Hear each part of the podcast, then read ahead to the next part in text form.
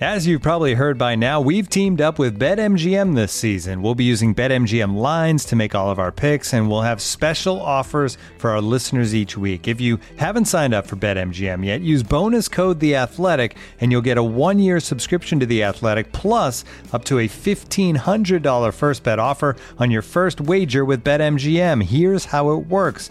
Download the BetMGM app and sign up using bonus code The Athletic. Make your first deposit of at least $10. Place your first bet on any game and claim your voucher for a one-year subscription to The Athletic. See BetMGM.com for terms. U.S. promotional offers not available in D.C., Mississippi, New York, Nevada, Ontario, or Puerto Rico. Gambling problem? Call 1-800-GAMBLER. Available in the U.S. Call 877-8-HOPE-NY or text HOPE-NY 467-369 in New York. Call 1-800-NEXT-STEP in Arizona. 1-800-327-5050 in Massachusetts. 1-800-BETS-OFF in Iowa. 1-800-270-7117 for confidential help in Michigan. 1-800-981-0023 in Puerto Rico. First bet offer for new customers only in partnership with Kansas Crossing Casino and Hotel. Don't forget, if you haven't signed up for BetMGM yet, use bonus code The Athletic, and you'll get a one-year subscription to The Athletic, plus up to a fifteen hundred dollar first bet offer on your first wager.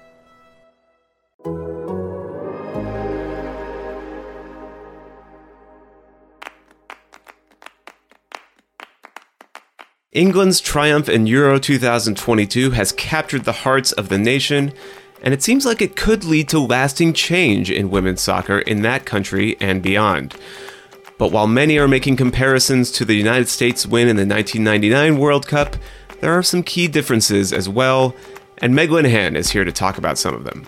From The Athletic, I'm Alex Abnos, and this is Soccer Every Day for Thursday, August 4th. All right, Captain Obvious here, reporting news from days ago. England are European champions in a thrilling game in front of sold out Wembley Stadium. 87,000, over 87,000 watched the England women beat Germany 2 1 in extra time to take home their first major trophy. It was loud, it was raucous, the game was awesome. It was also really emotional. And as you might imagine, people are talking about how the impact of that moment will last for years to come. And one of those people is my colleague here at The Athletic, Meg Linehan. Meg, I think we can both agree that Euro 22 as a whole was a uh, Euro 22 as a whole was a really really fun tournament, and the atmosphere at all the England games were really good. But as you were watching that final with all that noise, um, all of the great plays that we saw, the goals, the back and forth, what was going through your mind? I mean, well, first of all, honestly, the fact that I wasn't there was a little a little tough. I'm not gonna lie. Um, yeah. But I mean, what is exciting, and, and we're gonna get into this, is that the U.S. Women's National Team is heading to that exact same stadium, and it's gonna be probably just as sold out and just as loud. So we're gonna get a second crack at it. But you know, I think what's been really interesting, there was this immediate comparison in that game. Chloe Kelly scores the go-ahead goal in, in extra time hesitates for to make sure that the goal actually stands, like is not going to get reviewed, right? And then does the Brandy Chastain full on celebration. And so I think everybody kind of instantly goes, okay, like this is kind of their 99. They're hosting a tournament, right?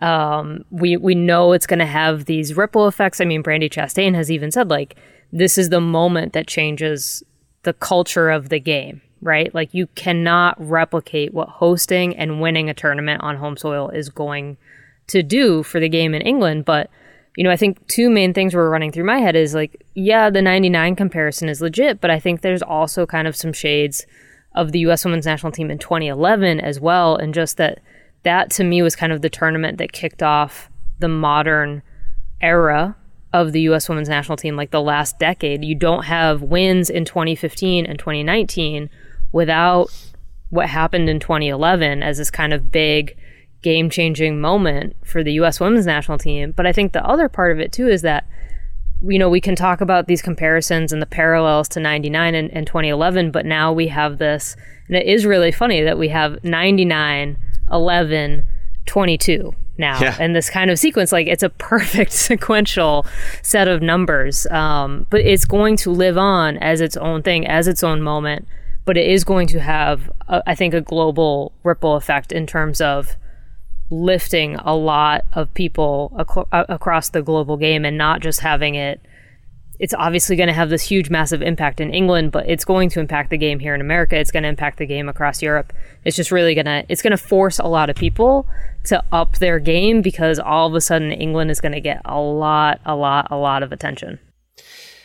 Well, first of all, before I go any further, I think we should make advanced plans to just nail everything down and don't do anything in 2033 because clearly there will be a major, major, major women's soccer event happening then. We can count on it now. We have the precedent. Uh, Meg, you've had basically a front row seat in multiple roles to so much of the growth of women's game in this country starting in 99 you've talked before about how that was sort of the trigger event for you as it was for so many people. Mm-hmm. uh, i think the 2011 uh, comparison is interesting as well. We'll get to that a little, a little bit later. And you have a piece out for the athletic right now that talks about sort of how all these things could be at play in uh, in england's case and uh, how maybe they might be different. So I think in one sense, the similarities to 99 are obvious. You mentioned some of them. It's a major tournament hosted at home, huge stadium, uh, winning goal, shirt off celebration, all these things. But what are some of the differences that you see? Like, how is where England is in women's football right now different from where the USA was in women's football when they won in 1999? I mean, I think the biggest thing is just, you know, England can kind of take its love of football for granted right? We were not taking that for granted in 99. It was not yeah. any sort of like, you know, I played soccer growing up, right? But there was not this kind of clear path, right? Like we're just in first of all a completely different era of the growth of the game and and I wanted to really highlight just really the level of domestic club football is just I think on a very different level than where we were at in 99. What what is interesting about the two comparison points I wanted to make with 99 and 11 both of those events here in the US were kind of used to launch things, really. Like 99 begets WUSA, the first women's pro league in the US, which I was involved in as an as an intern in the first season. In 2011, you literally have WPS, the second league, kind of falling apart as you get this big breakthrough moment, right? And then you have this weird gap year and then the formation of the NWSL. So there is kind of enough momentum to get like I don't think the NWSL happens if we don't get 2011 as a World Cup, even though it's not necessarily like a direct connection. There's enough steam that happens to kind of get the NWSL going and to force, I think, U.S. soccer's hand into saying like we're going to back this league.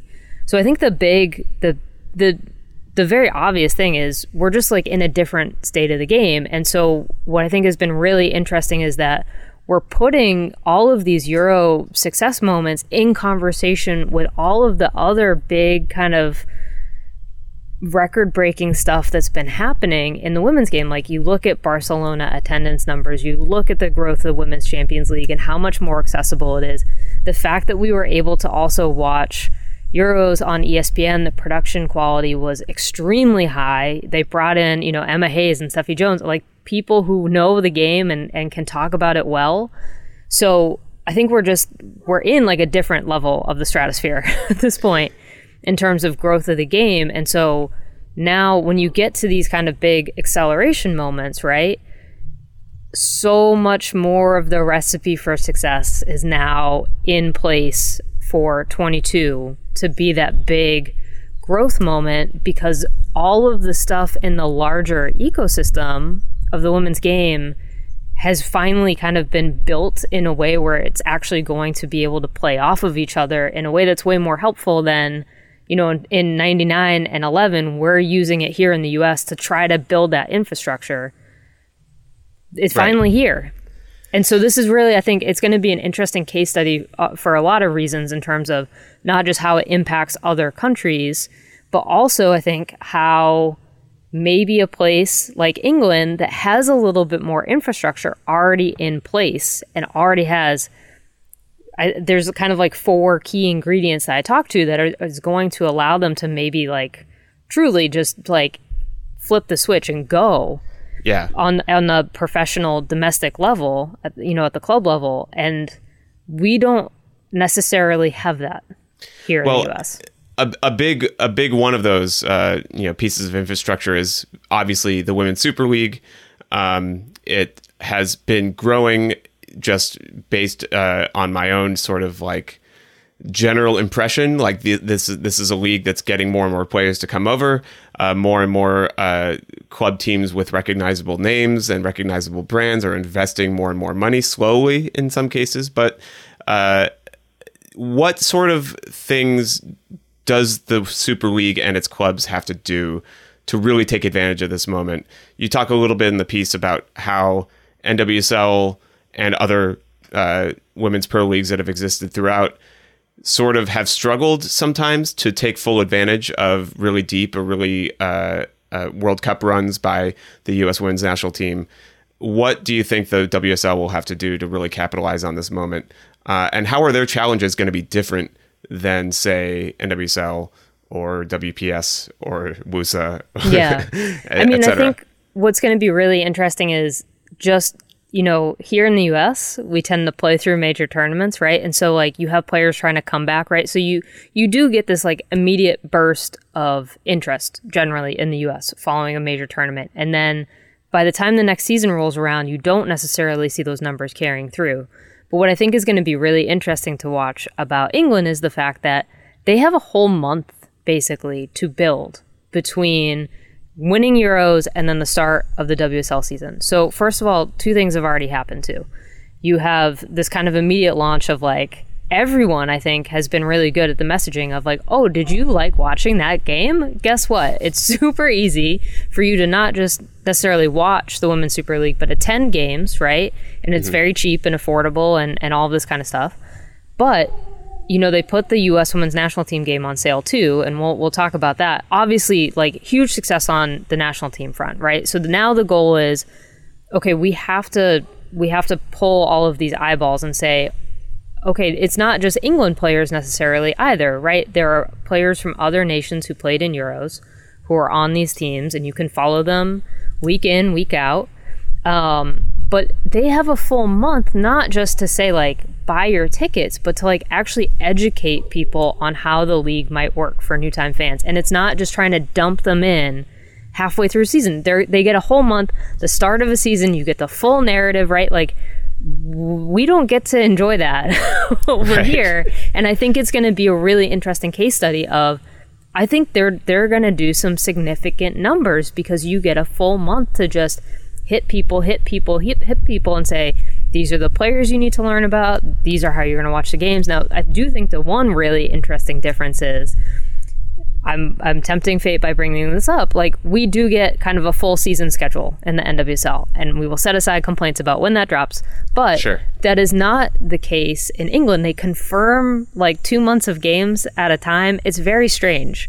So like long term planning is a little bit harder there, and you can buy season tickets and all that kind of stuff. But if you're trying to like as an American say, oh, I want to go for a game, you know, at X month or whatever, right it, it is still a little weird. You can't really plan out months in advance. They have like September and October fixtures kind of set, and then so they just kind of right. like drop the schedule in chunks, which I find really weird. But that is, I think, really the only, you know, in terms of all of the pros they have right at the moment in being able to build to a season with a potential huge number of new eyeballs like they've they've really got kind of this perfect storm going in terms of TV deals, they've got revenue already in place.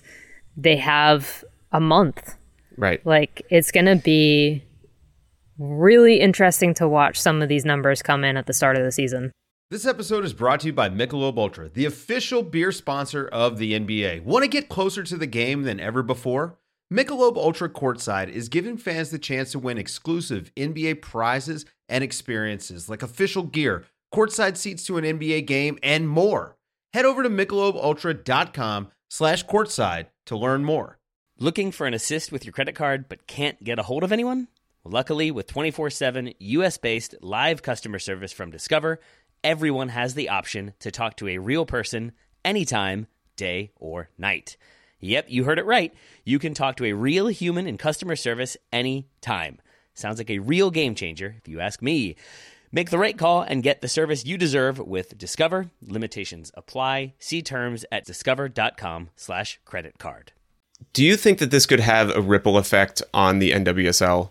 Uh, and sort oh, of and and having because in terms of making the WSL more competitive on a commercial basis, like 100%. right alongside.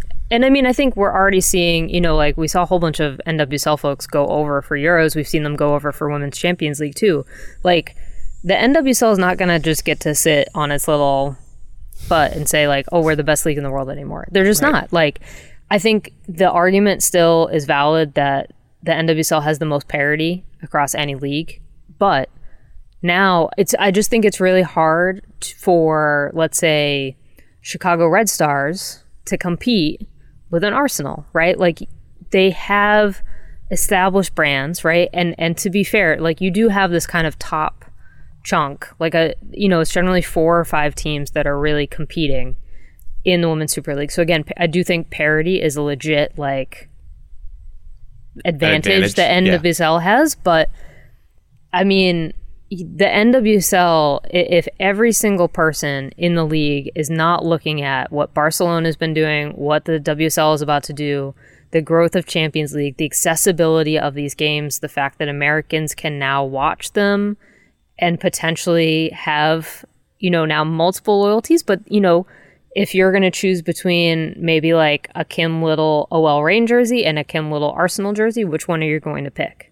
right? So it is going to become a little bit more of a money competition. And I think also attracting and retaining talent. Like, you know, players have spoken to me on on full time, Rachel Daly saying it's really hard for international players to come play in the NWSL because of the way that this schedule works right now. And those are going to have to be the logistical things that they not just take care of, but legitimately make attractive for international talent and you can't just hope and pray that Angel City or San Diego Wave, currently on the top of the table, or a Portland is going to be enough to pull people over to want to play here. Well, let's come back a little bit to the international side of things. Uh, last question for you here, Meg. The U.S. and England have announced that they'll be playing a friendly at Wembley Stadium on October 7th. This is obviously going to be a huge game. It's already sold out.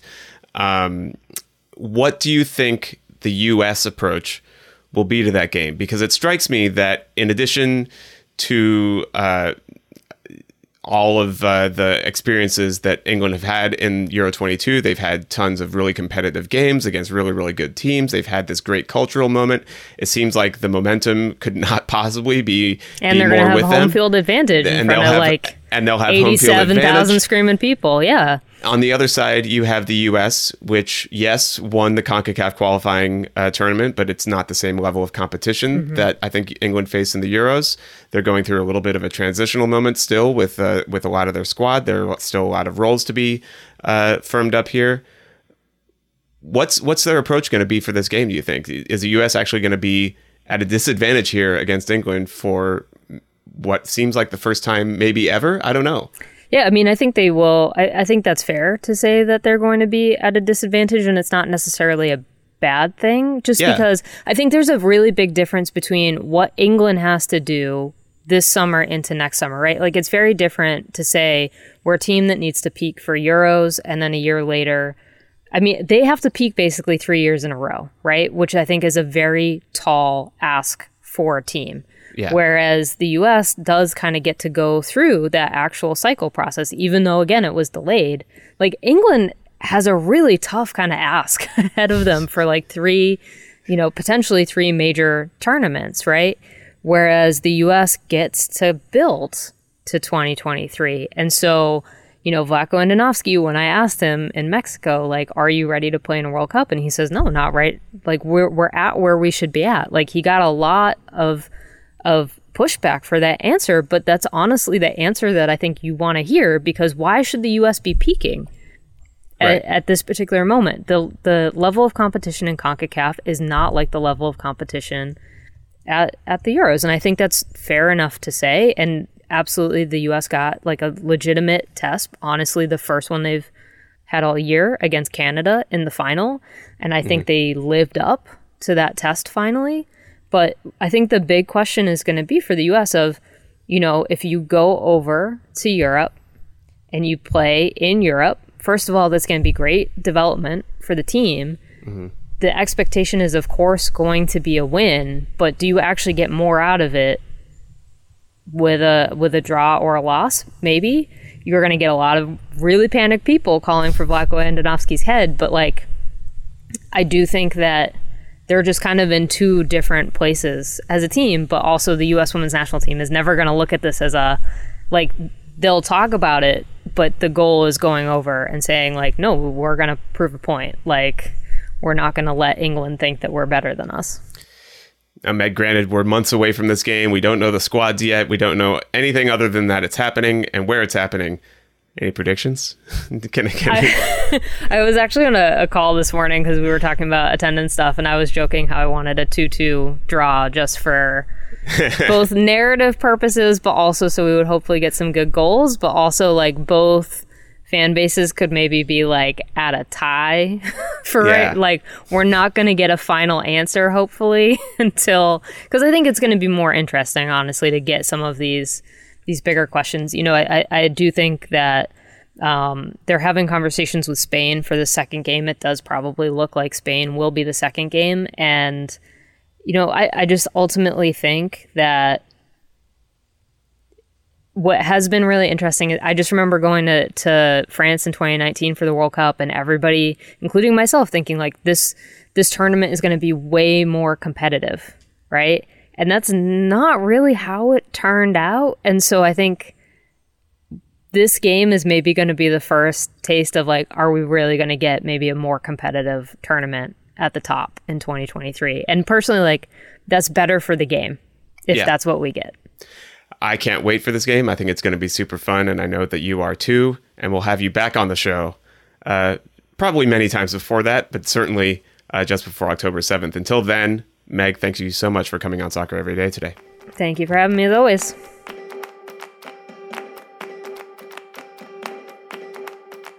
Thank you so much again to Meg Linehan for coming on. If you want to hear more from her, please subscribe to her show, Full Time with Meg Linehan. It's available wherever you get your podcasts and on The Athletic if you prefer to listen ad free like I do. On that show, she has conversations with people from all around the world of women's soccer, and it's definitely worth a listen. Next up, your TV guide for today. All times are Eastern as usual. Two games to keep an eye on here tonight. In the Copa Libertadores, in the quarterfinal first leg, Athletico Paranaense versus Estudiantes. That is on beIN Sports at 8:30 p.m. in both the United States and Canada. In Liga MX at 10 p.m., Atlas takes on Querétaro. That is on VIX Plus in the United States. This show is produced by Mike Zimmerman with help from John Hayes. You can get ad-free versions of the show by subscribing to The Athletic, where you can listen ad-free you can subscribe for $1 a month for six months by going to theathletic.com slash soccer every day. Before we go, I want to leave you with something special. Over on the Athletic Women's Football Podcast, producer Sophie Penny put together a great montage of some of the best moments from an outstanding Euro 2022 tournament. I wanted you all to hear it too. Now, this montage appears at the end of their show that was just posted after the final of Euro 2022. It includes interviews with some of the England players, recordings from within the stadium, you hear from fans. The emotion of the moment really, really comes through. They do some great analysis of the game itself. Uh, with the WSL season getting underway in a month, I definitely recommend subscribing to that show to keep track of everything that's happening over there. Once again, that's the Athletic Women's Football Podcast. It's available on The Athletic and wherever you get any of your podcasts. All that said, we'll close with that montage today. Thank you so much for listening, and happy soccer to you all. As we record Wednesday, the 6th of July, the opening day of the Women's Euros 2022. Main story being that we won't get to see the Spanish megastar Alexia Putellas at this tournament. She's out with a ruptured ACL.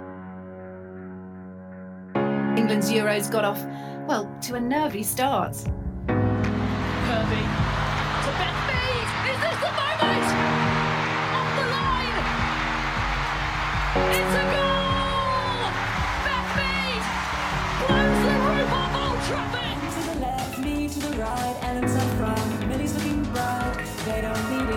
introduction. Follow Sarina's instruction a splendid save by Van And remember, it's only her second match in the national team, and it's on the European Championship, and it's the first match. So it's incredible, and, and uh, we've all seen how talented she is.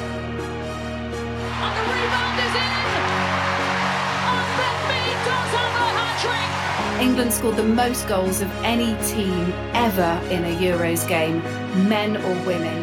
eight goals. I still don't quite know what to say about it. You know, every time Beth scored, she kept looking over, and I was like standing on my chair. Billy Blank has never seen more football in her life, and she was shooketh. I didn't envy them having to play in those temperatures today. Yeah, I'm ready for my ice bath, Kelly. I don't know about you. Another player to add to our ACL team, France's Marie Antoinette Katoto. Italy, it must be said, I mean, finishing bottom of the group, you have to say, been probably the biggest disappointments of this tournament, even more so than, the Norway, who obviously crashed out earlier than we expected. Sarina Wiegman out with COVID. Didn't really matter as it turned out. Oh, lovely turn. Russo! England march into the quarterfinals in frightening form. And surely! Yes! Northern Ireland have scored! Northern Ireland have a goal in international competition football. What an opportunity, what a moment. You, you were there at the first time that they qualified for the major tournament, so huge. I think they will be really proud of Spells. Space opening up for Georgia Stanway.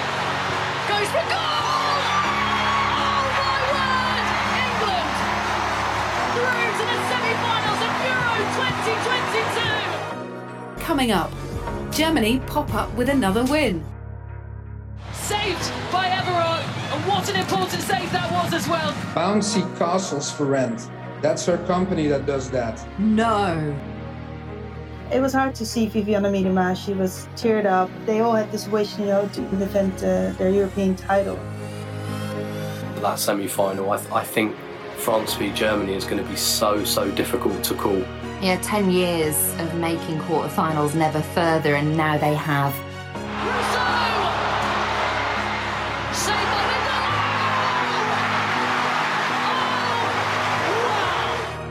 Coming up, Alex Popp's on fire. News flash this evening England will play against the eight time champions Germany on Sunday night. Da, da, da.